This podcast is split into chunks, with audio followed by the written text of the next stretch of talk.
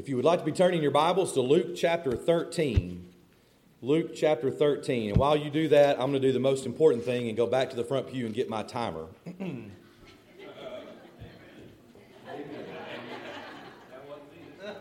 it wasn't Don that time. All right. I do pay attention to the clock. We are grateful that you're here. It's been a great day together, a lot of fun, a lot of good time and laughter shared. We've had a great day of some returning back to us.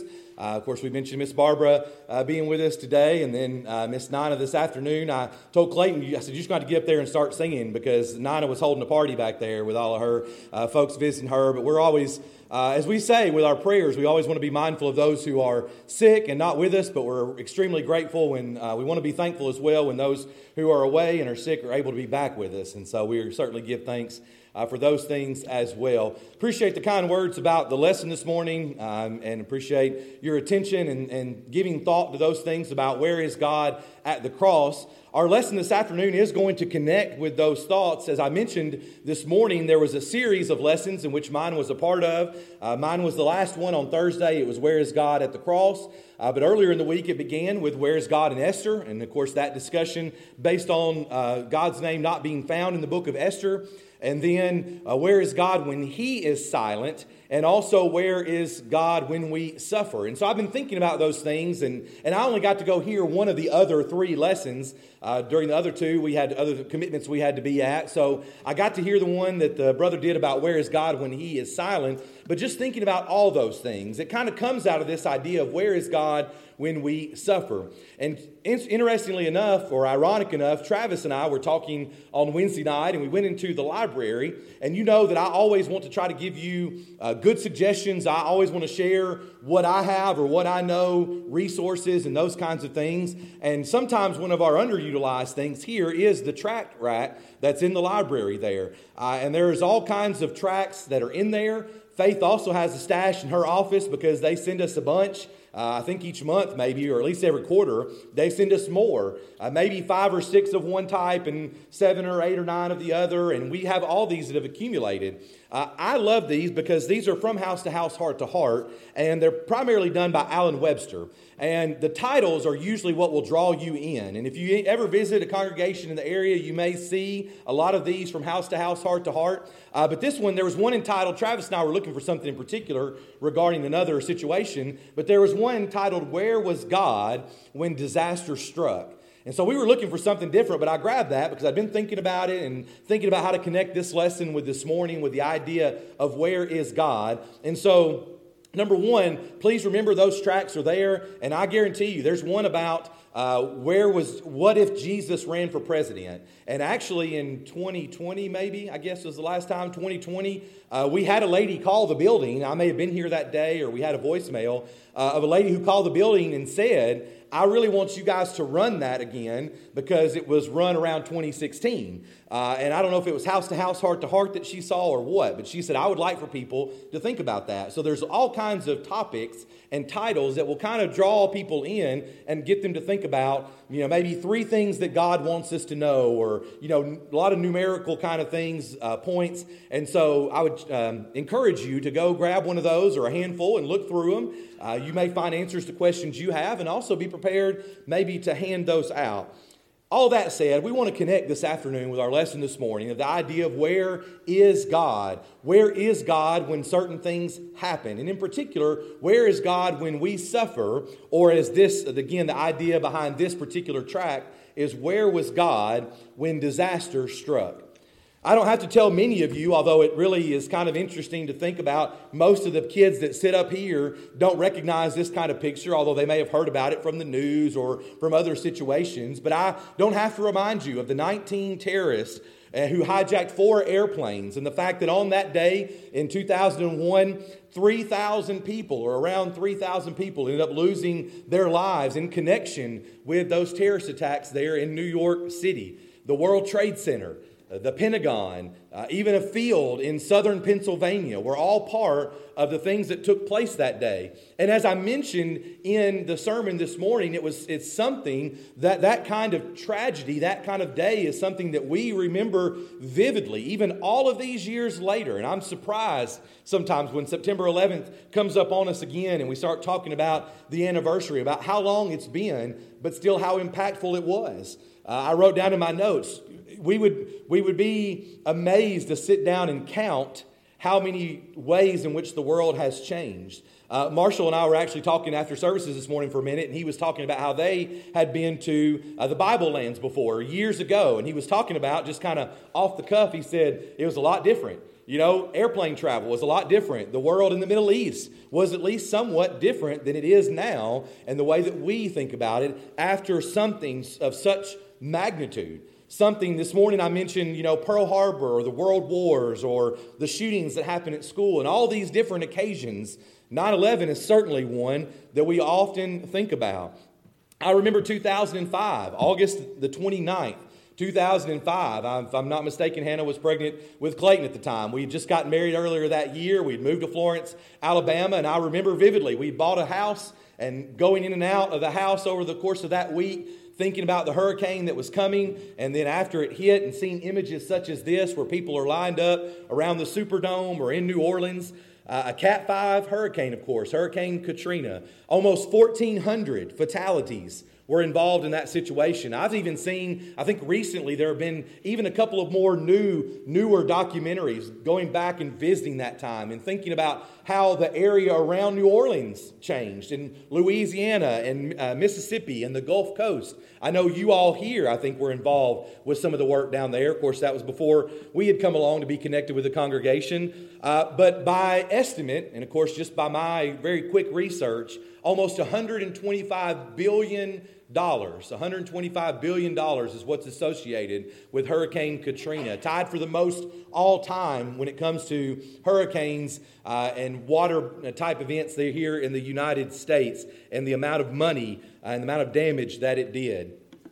It was hard to think back as well. March the 2nd and March the 3rd of 2020 you know, again, I remember being at home with Hannah uh, that Monday night and into Tuesday morning, uh, sitting and watching on television, not even knowing that on March the 2nd and March the 3rd of 2020, that a week later the entire world was going to change, but not because of tornadoes that came through Middle Tennessee and Cookeville and Crossville, but because of COVID and all the things that started just a week or so later. But I remember, and I remember even as COVID started and we're locking down, thinking about all these people in Cookeville and other places who were affected affected by such an awful, awful tragedy. Uh, we had a young lady that grew up going to Bible camp with us from around the Cleveland, uh, East Tennessee area. She lost a brother and a sister in law, and her two year old nephew all died in that tornado around Cookeville. Uh, one billion, one billion dollars in damage is what it's estimated. And you may look back at that, and when I remember when we found out about this young lady's family passing away, we asked questions. We worry and we wonder why it is that bad things happen and why it is that tragedy strikes sometime. This actual tract is based upon the tornado that took place in 2018 down in Jacksonville, Alabama. Alan Webster, uh, that works for House to House, Heart to Heart, and writes a lot of these tracts, uh, his office was one that was affected along with the Jacksonville Church of Christ uh, that had a lot of damage. Um, it was actually March the 19th 2018, so almost five years ago to the very day that that tornado swept through Jacksonville. And I don't think there were any fatalities. And uh, amazingly enough, and kind of as we wrestle with this question of where is God during tragedy, it struck Jacksonville, Alabama, where Jacksonville State is. And the church at Jacksonville there is affiliated. They have a Christian Student Center, but it was spring break. Actually, all the students would have been gone from campus during that time. And there were several injuries, but no fatalities. And the offices at Jacksonville, the Jacksonville Church of Christ, were affected, where house to house, heart to heart was at that time. They had things that were destroyed, they had to pick up. In the tract, Alan actually talks about that he was at the building that day, and his wife and some of their kids came to the building for safety, for security, and so they were there as this passed over. And again, we look at these things and think about how awful the tragedy around us is sometimes. I ask you to turn in your Bible to Luke chapter 13. Luke chapter 13 gives us just a, a, fifth account, if you will. We've talked about four, and we could have spent the rest of our time together looking at these things. But in Luke chapter 13 and verse number 1, we are told by Luke about another tragedy that take, took place. Apparently, uh, there were some Galilean Jews who had come to Jerusalem to offer sacrifices. And we don't get a lot of detail here. In fact, if you're looking at Luke 13 and verse 1, that's it. That's what we know. That's the extent of it. But some Galilean Jews had come to Jerusalem to offer sacrifices, but instead, what happened is Pilate, Pilate, who had been the sixth pro- procurator, excuse me, of Judea, he had these same Jews slaughtered, and their blood ended up being mixed with the blood of the sacrifices.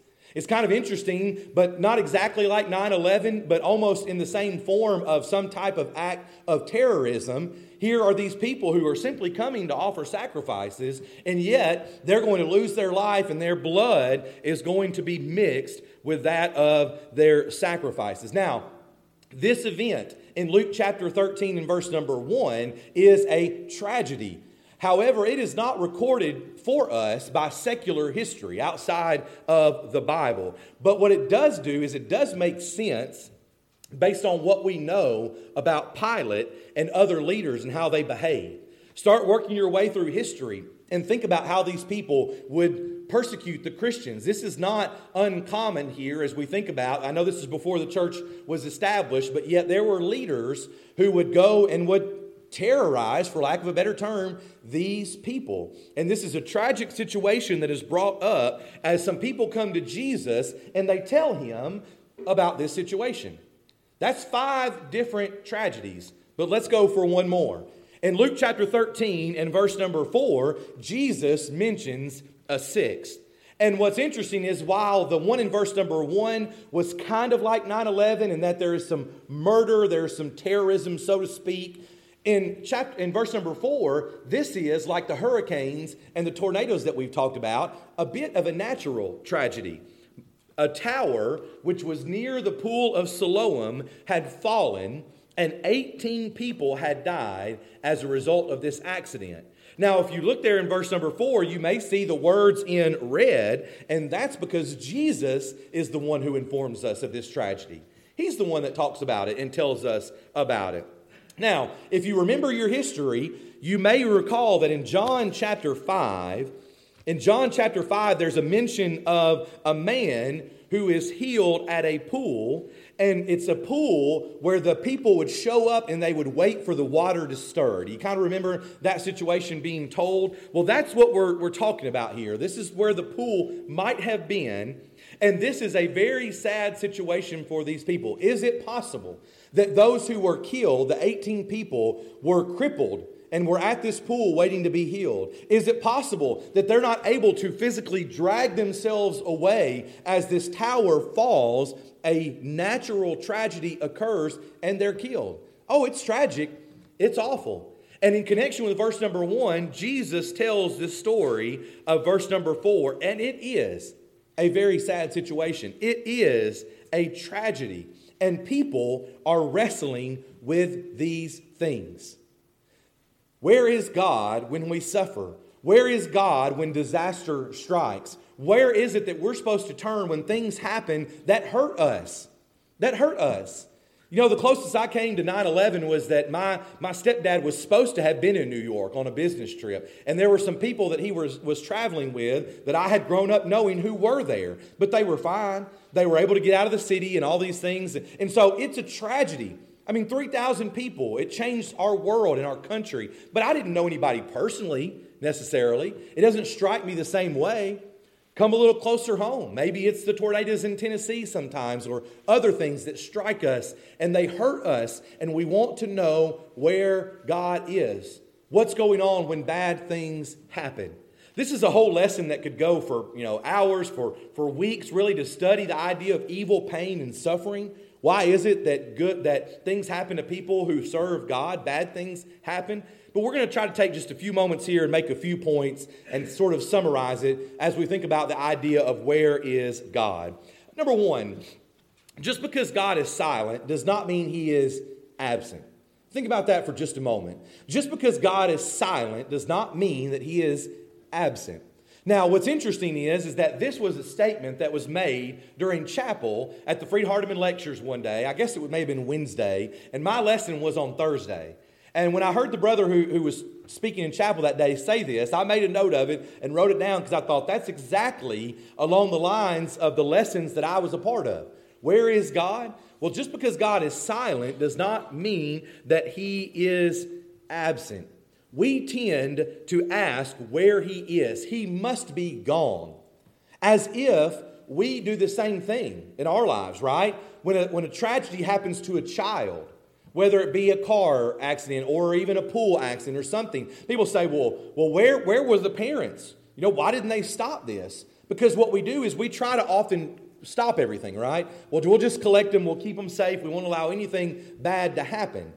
Well, that's the way we treat God. Is He not protecting us with a hedge or a shield around us so that nothing bad happens? Why would He allow such things to happen? Well, there's three points that are in this particular tract, and I want to share those with you because I think they really help us to understand that just because God doesn't jump in the way, remember we mentioned that this morning at the end of the lesson? Where was God at the cross? Well, he didn't, didn't, jump in front of Jesus. He didn't strike everybody dead. He didn't pull him down off the cross. That doesn't mean he was absent. Where is God when disaster strikes? A few points to remember. Number one, God's people have never, maybe I should have underlined that. That's not in your bulletin if you're filling in the blanks, but we should emphasize that. God's people have never been exempted from, from disaster. In fact, God has always allowed his people to suffer. Let me give you a reminder from the Bible. Did Noah not have to suffer the flood? He didn't lose his life, but it changed his world. Joseph had to suffer a famine, did he not? Moses suffered from thirst on occasion. Job suffered after a storm. David suffered persecution. Jeremiah was left to die. John the Baptizer lost his head suffered death. Jesus suffered his cross. Paul suffered shipwrecks. John suffered exile on Patmos. If God's people were protected from disaster, the other issue that comes up sometimes is to think about it this way. If God's people were protected from disaster, many would become Christians for the wrong reason. Would they not? Many people would say, Sign me up. Oh, you mean I need to come sit in the pew? I'll come sit in the pew. I'll do anything if you'll just protect me from bad things happening to me. I'll, I'll do that. I won't actually be committed. I may not change my life in other ways, but if it's just making a statement, if it's just showing up and sitting in the pew, gladly, I'll do that. I'll be a Christian. That's what happens if God's people were exempt from disaster. The thing is, when we suffer, we can trust God that He will always do what is right. Do you remember Romans chapter 8 and verse 28? Romans 8 28, where Paul writes, And we know that all things work together for good to those who love God, to those who are called according to His purpose. Or the passage that I loved, I used to have it on a little screensaver, you know, at work on my computer. Proverbs chapter 3 and verse number 5. Proverbs 3 5. Trust in the Lord with all your heart and lean not on your own understanding. Quit thinking that you've got it all figured out, that you need protected and you need someone just to save you from everything, but lean on God. Trust in Him. Know that He will do what is right. That means pain sometimes, that means suffering. I know I've used it as an illustration in a previous lesson, but I will never forget, I don't think, because I still remember today, the first time that I touched a hot iron. I don't remember how old I was, but I can envision the house. I can see the ironing board sitting there, and I don't know what I was thinking, but whatever happened, I reached up and I got my finger on it, and I learned then, you know, at all costs, I'm going to avoid touching that back side of that hot iron or an iron that's plugged in because it hurts. And we suffer, and I suffered a burn but I was fine, and I learned not to do that anymore. I hate pain and suffering. I hate death. I hate sickness. But I also know that God's people have never been exempted from disaster. Not only because many people would become Christians for the wrong reason, because we also know that we learn to lean upon God, to trust in Him, someone who is so much better and bigger and greater than our ways. And thanks be to Him, He still blessed us with each other. That even though we're not like Him, we can turn to one another when, when troubles and trials strike. Number two, from Luke chapter 13 falling towers do not always constitute divine judgment. Falling towers do not always constitute divine judgment. If you turned away, maybe turn back to Luke chapter 13 for just a moment. What was it that Jesus answered, or how did Jesus answer when he was asked about the Galileans? I, I like to envision, as you probably do, what this occasion might have looked like. Jesus is standing there, or Jesus has been speaking, and some people walk up. Do you think they were in sackcloth? Maybe. Do you think their faces are red, streaked with tears? Maybe. But there are some people who bring up this occasion with the Galileans in verse number one. And how did Jesus answer? Do you suppose that these Galileans were worse sinners than all other Galileans because they suffered such things? By the way, he gives the answer, doesn't he? I tell you no. But unless you repent, you will all likewise perish. And of course, he goes on then to offer another illustration. Hey, not only were those Galileans not worse sinners, that's not what's happening here, but here's another occasion. A tower falls, 18 people die, and how does he answer that? I tell you no, but unless you repent, you will all likewise perish. Here's what Jesus said about the matter. Do you want to know what we're supposed to do when disasters strike, when people suffer? What did Jesus say? His caution was to not come to the wrong conclusion about disasters. When bad things happen, don't come to the wrong conclusion thinking that you know and understand every reason why. Because he said, in almost a rhetorical, you know, of course, Jesus would not have been a smart Alex, a sarcastic way, but almost rhetorical. Do you think they were worse than everybody else? No. Do you think they were worse than everybody else? I tell you, no. Tragedy happens to all kinds of people. You know what's upsetting or troubling sometimes is every time a celebrity, and I, am not trying to just bash celebrities or rich or famous people, but every time a celebrity or an athlete or someone has a tragedy, the world finds out about it. But I don't have to go around the room and ask you how many people up and down this highway have tragic situations day in and day out that happen to them. And it doesn't make big news. It doesn't make them better or worse. It doesn't even make the celebrities better or worse. But tragedy happens to all kinds of people. Not only rich and famous and maybe lesser known, but also Christians and non Christians. Jesus' point is that men's sins cannot be judged by their sufferings. Men's sins cannot be judged by their sufferings. Great sufferers are not necessarily great sinners, and great sinners may not suffer great tragedy either, right? Because, yes, sometimes famous people and athletes have tragedy, but other times they've got all the money in the world and they live their life and nothing, and we look at them and think, well, nothing bad ever happens to them. Why is it? Let me say it one more time. Great sufferers are not necessarily great sinners, and great sinners may not suffer great tragedy. Here. If you're a great sinner, you will suffer great tragedy. It may just not be here in this lifetime because we know that there will be divine judgment that happens. What can we learn then? What can we take from this particular lesson? Number three, and finally, troublesome times are calls to repentance. What is Jesus' point here? He says, Are they worse than everyone else? No. Are they? No. But I tell you, unless you repent, you will all likewise perish. Troublesome times are reminders that we need to live our lives as best we can. I almost said correctly. I don't even think that's the best way to say that. I don't mean that. But we need to live the best way we can, living a life that's full of repentance. You see, Jesus denied that these tragedies were God's judgments. He denied the fact that just because these happened, God's condoning these people and saying, well, those 18 and those Galileans, they're sinners. They were wrong. They got punished because they were bad people. That's Jesus denied that, but he used those tragedies to remind his hearers that God's judgment is coming. It's coming. And really, it'll be here sooner than later, no matter what we think. I know many of you have lived full, long lives. You know, we hope to live long lives. But even then, excuse me, it'll still be sooner rather than later. Jesus used every opportunity to get people to prepare for the judgment. Now, please hear me clearly.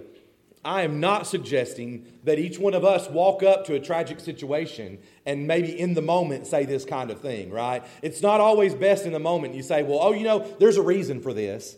Or, you know, this is so that you'll get your life right. That's probably not the best kind of thing to say in tragic situations and especially in the moment. But it can also be true that maybe those moments allow someone to see their sinfulness or that they are not doing what's right and to repent. All disasters today, if we're blessed with time and opportunity, in one sense are a call or they are calls to repentance. Do you remember in Matthew chapter 10 and verse number 28? Matthew chapter 10 and verse 28, Jesus here makes a very bold statement, some might say, when he says, Do not fear those who kill the body but cannot kill the soul, but rather fear him. In my Bible, that's a capital H, right? Capital H him, but fear him who is able to destroy both soul and body in hell. You see, what the Bible teaches what Jesus says is that there is a worse end for a sinner than a accident or a murder or a tragic death. There is a worse end than that. Does that feel like the end of the world? Does it hurt our souls in a sense when we see these tragic things happen? Absolutely. But there's something worse coming for those who are not repentant people who are right with God. And that is, of course, the divine judgment and the eternal punishment that comes because Jesus says, unless you repent, there is something worse that is coming. Therefore, everyone must repent and everyone must stop sinning. And as Jesus says very plainly, if a person does not repent, they will perish. And it will be worse than a tower or a murder or all these things. They're tragic in our earthly eyes, and they are often very tragic. But we need to be thinking about the way that God looks at these things. A lesson to be learned is this when tragedy comes, many will be unprepared unless they repent. And as we think about concluding this lesson this afternoon, repentance is not the only condition of salvation, but it is the one being emphasized here. You see, when Jesus is saying, I tell you, unless you repent, you will all likewise perish, he's not saying that's it, you just got to repent. He is emphasizing repentance is a part of the whole. And if you're here this afternoon as we think about these tragic situations, these disasters, and you're not a child of God, allow those things to motivate you not to be angry at God, but to change and to repent so that you don't have to perish. You're not worried about the second death, but you're, you don't have to fear that, but you can have confidence and hope in a home in heaven above. If you're here this afternoon and you're not a child of God, we'll be singing to encourage you that you would become a Christian, that you would submit your life to Christ and that you would be baptized for the remission of your sins so that the Lord can add you to his church. Maybe you're here and you've struggled with that. Maybe it's a situation like a tragic disaster. Maybe it's something else in your life that's amiss that you would like help with and prayers for. We would love to assist you in that way, even now as we stand together and as we sing.